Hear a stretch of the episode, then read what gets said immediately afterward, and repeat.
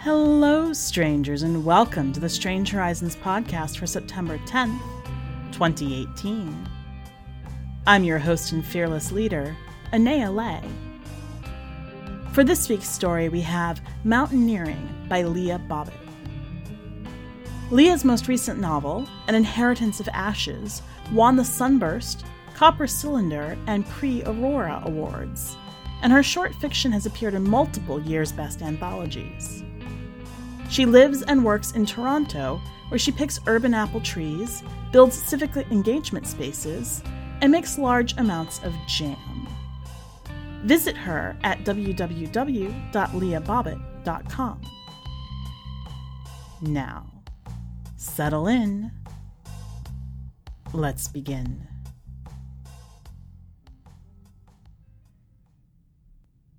Mountaineering by Leah Bobet. On the mountain, nights are cold. Two sweaters and a hoodie can't contain it. You huddle beneath them, Jamie's sweater and yours, and feed twigs to the fire. Each crackle of flame makes Jamie nervouser. Stop, his rotted mouth shapes. The thin line of smoke wanders up to the sky.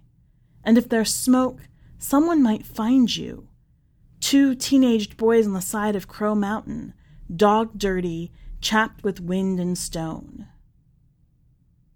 For the last time, you tell him through blue lips, no one's coming. Jamie scowls, three years older and still unused to being disobeyed. He paces fractal through the autumn leaves, his hospital sheet wind whipping. Please just put it out. We're almost at the top. You are years into your voyage. Winter comes quicker in the heights. You drink meltwater, like Franklin, and eat wild pine nuts to keep scurvy away. You have all the science, Jamie and you. Polar documentaries were your passion. Two curly headed brothers in Batman pajamas sneaking downstairs night after night to see Amundsen plant his flag. You studied Franklin and you studied Greely and came to the same consensus. Expeditions that disunite die in the snow. You and Jamie, you decided, would always aim together. You would not, could not fail. So, fine, you say, and palm dirt into the coals. The night falls in fast, pine trees in starlight. Their lines meet and part over the tundra peaks. It is so achingly beautiful on the mountainside, alone. You draw your knees up, snug your pricking fingers across your palms. Jamie watches you, sprigs of dark curls withered in his scalp, and with one tendon roped hand, he squashes his hair flat. I'll find you a cave, Eli. It'll be warmer there. And off he goes, Jamie the adventurer, searching for harbor and unconquered soil. He fades first at the ankles and then at the waist, slips around a pine tree, and is gone. How would you know, you mumble, but only when the wind will bury it. Jamie's Viking helmet, left derelict beside you, fades with him. Its seamed plastic horns wisp like a mirage. The solitude creeps in then, as it always does in the rare minutes you're apart. The mountain presses inexorably up. Without him, all the silences you left behind return. The shut door of the bedroom you and Jamie used to share, the sound of his thin hands typing at 2 a.m. The ringing, thrumming quiet after your parents' shouts faded, before the husky dogs howled through the TV speakers and David Attenborough's kind voice took up the work of discovery again. The pole was Jamie's thing rations, correspondences, and maps, but your true love was the huskies. When you were alone, you rewound the tapes to their pricked ears and giddy tails and flattened your palm against the screen. They ate the dogs, Jamie told you once, when you'd argued over some toy his helmet or a Lego set. You pushed him to the ground and hit and hit until he held you, rocking, and swore he'd told a lie. But you never read a word about Amundsen again because you knew your parents' 1981 Britannica would tell you that those bright, soft dogs were killed. And even before his lungs warped, his face thinned, his heart failed, you had to believe Jamie absolutely. The last rattle of smoke disperses into the clean, cold, empty air, and you bury your face, numb with resentment. Not yet, Jamie. Not yet. And like an upraised muzzle call, the thought brings him home again. I found one, Eli, he says.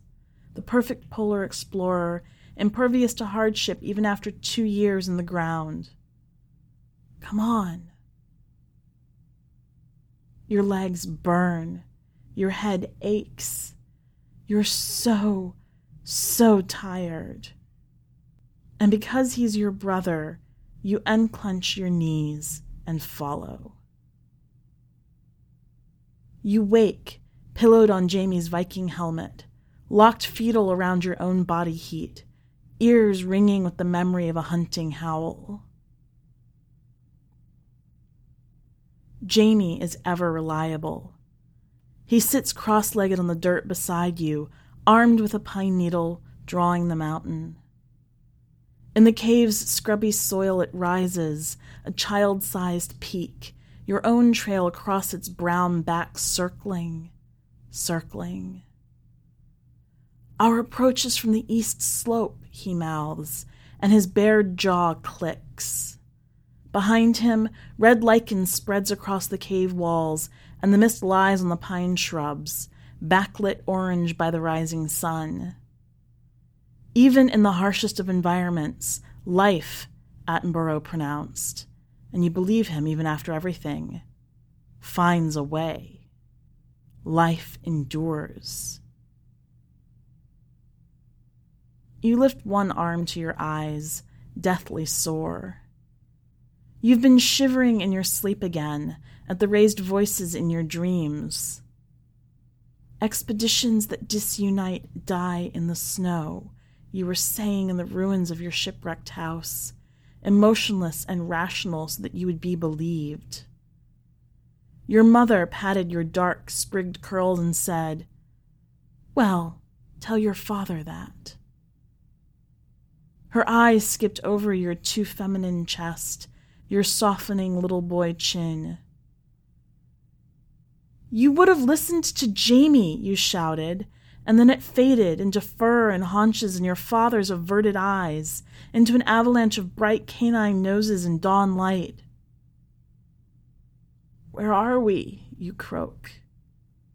Jamie scrubs the map into dust. Close, Jamie shapes with a gentleman's noble cheer but we've got lots of miles to cover today. Your lips crack. You taste blood. I need a minute, you mutter. Some mornings your lean weight presses you down like the mountain pushes up, a side effect of the hormones, the doctors ascertained. There were to be more tests in Sudbury once your volatile puberty hit full swing, but then Jamie was diagnosed, and then his tumors recurred, charting courses through the hostile environment of his lungs, and there was no time left for your vaguer complaints. For your malingering, your father's cut glass voice says, and then Jamie's loving hand on your forehead makes it disappear. He accepts the delay in the way he has always accepted your body, loyally and without understanding. You catch a faint whiff of home and rot, and with it comes the helpless guilt of the hospital bed. He was too weak to turn his head at the end, too weak to squeeze your useless hand back. You struggle upright. I'll get up. Just get me water? He beams like he did the day you caught your first trout, bony chest puffed, endlessly proud. Right back, and he's off again, out the cave's narrow mouth. Not yet, your heart chokes, reflexive, but then it quiets. The silence of the mountain is kinder in the morning when you can see your goal towering up in the pale blue and you know your brother is coming back. The lines of Jamie's map are a long smear now, swiped out by his dilapidated hand, but you squint down at their remnants for a correspondence. Two short lines still form the summit. Far below, your wandering path curves its way. The half scratched path is laughable, against every principle of effective travel in the hostile alpine environment. Perry would scoff at the way it wanders across the peak through the leafless brush.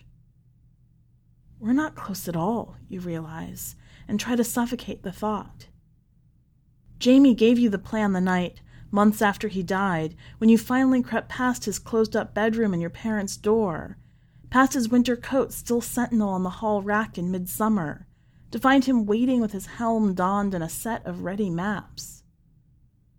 We're going to climb the mountain, he said, still blue, and held out a decomposing hand. And because it was the night after you finished reading the biography of Gregory, sent into the Australian outback to find Leichhardt's bones, a book of spindly camels read while Netflix docudramas seared your walls Sahara gold, while the heartbeat sound of hoofbeats drowned your parents out, you shouldered your backpack wrapped your fingers around that hand, and followed your brother silently out the front door. No one is coming, you tell yourself.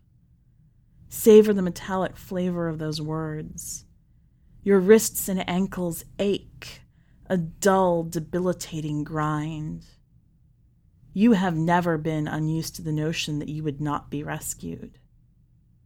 It is only Jamie who still expects, who still fears missing persons reports and frightened loving arms dead set on bringing you home. No one has ever been coming. Until now, the thought was never cause for fear. Jamie materializes around the pine tree, his Viking helmet sloshing. His bony hands hold the plastic brim to your lips. Drink, he clatters, and you gulp down pure cold, snowmelt or runoff from a glacier creek. He cedes its weight, brow furrowed, eyes stubborn, and you are pinned again by that aching love. For Jamie's daily demands that tugged you from your bedroom in all the ways it is safer to stay inside. For Jamie's voice, weak from remission, wrecked by chemo, saying, my brother, and daring anyone to sneer.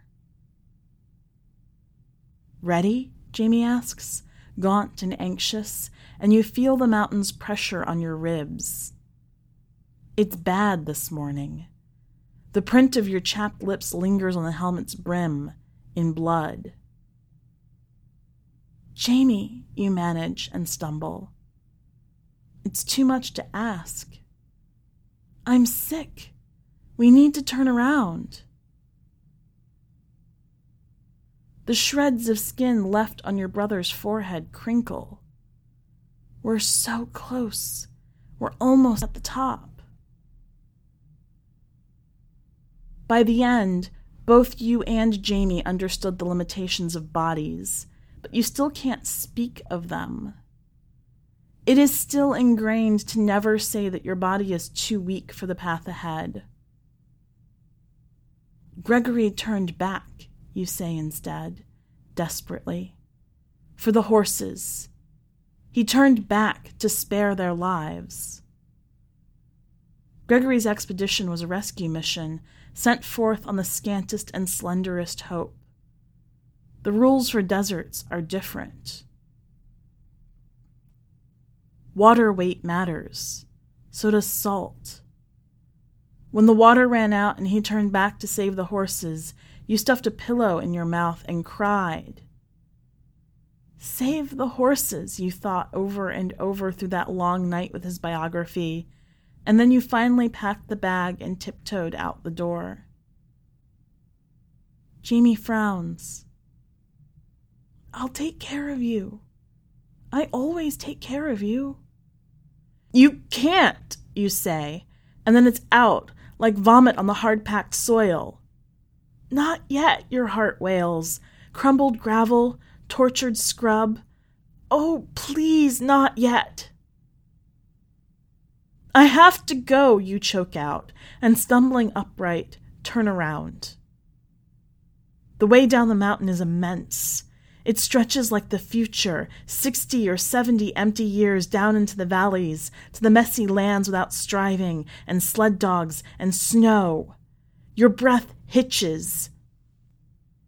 You cannot let the sobs show in your back, your knobby spine. Eli? Jamie says. The first step is an impossibility. It lands like the sound of winter dirt, one shovelful on a wooden coffin sunk in a fresh cut grave. Come back! Eli, please, he begs. Your Leif Erikson, your Columbus, your personal James Clark Ross. How can you ever leave him? How can you ever just let go? Below you stretch the towns, the valleys dusted with spring. The world below is green and rich through the mountain clouds, small towns like yours, specks in the rucked up skin folds of the land. You blink back the tears that blur them into smears and turn around to your brother. Terror smudges from his eyes, shrunken so low. We're a team. We aim together, he mouths unsteadily. Vowels without a tongue your last and only truth. You have never been one for grand measures. The running medals were Jamie's, the polar expedition plans written in his hand. When you left home, it was silent.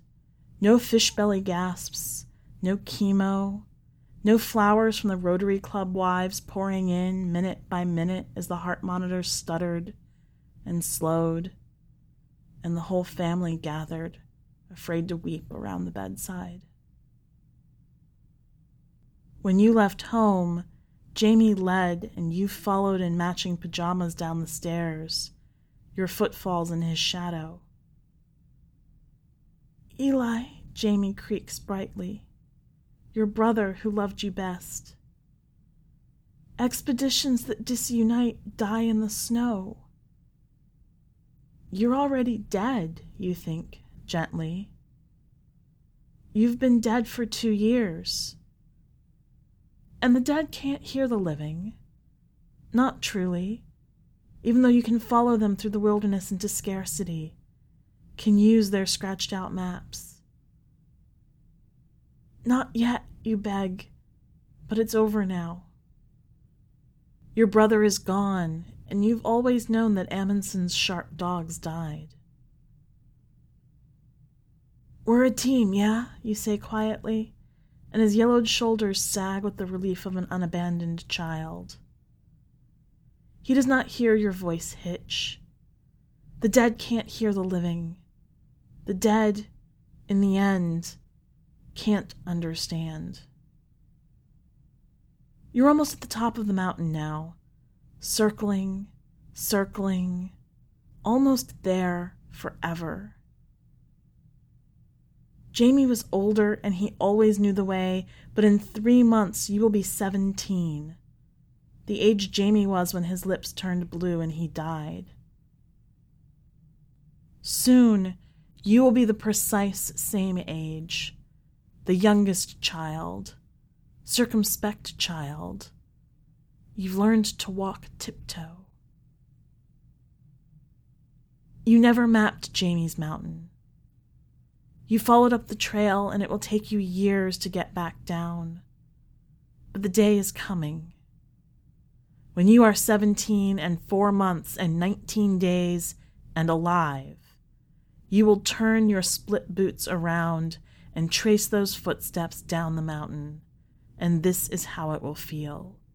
You and the dogs and the horses tumbling down the mountain, while his voice, the voice you love best, follows you around every turn, begging, pleading, swearing through all the trails, through the lost years, to turn around, to come back to him, to come back to the safety of his hard nosed, ardent love. Maybe you will make it. Maybe you'll get down in time. Until then, like Amundsen, you will practice, you will map, you have all the science on how the South Pole was planned and won. Every day you will walk a little farther toward the trailhead, down the cliffs, before you turn at the sound of his grief. Quietly, slow as the sun moving across the thin topsoil. Quiet as the press of padded paws. So that when the day comes to take the bitten road back down, you will not turn you will not falter. On the mountain, the sun rises, and you and your brother head up the trail, united, explorers of the wastelands that stretch endless away from home.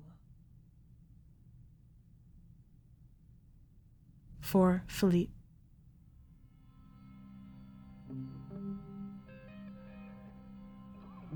Welcome back. I am all over loyal siblings, and this story is a gut punch where it hurts. As I was reading this story the first time, I couldn't help but think about a book I read several years ago by Jo Walton called Among Others, which was also about grieving a lost sibling, but the ending of that book I found deeply troubling from a loyal sibling perspective. And when I first read this story, I was worried that there was going to be a similar problem with the ending here, but that is not what happened. Leah beautifully finds a way to stay loyal to the memory and affection that Eli has for Jamie without condemning Eli to eternal grief or stunting him inside that relationship. The foil of the dogs versus the horses is just gorgeously done not least because it ties together the imagery of the desert with that of the polar mountains. It makes the landscape of this story rich in a way that makes the artfulness of the ending even more effective.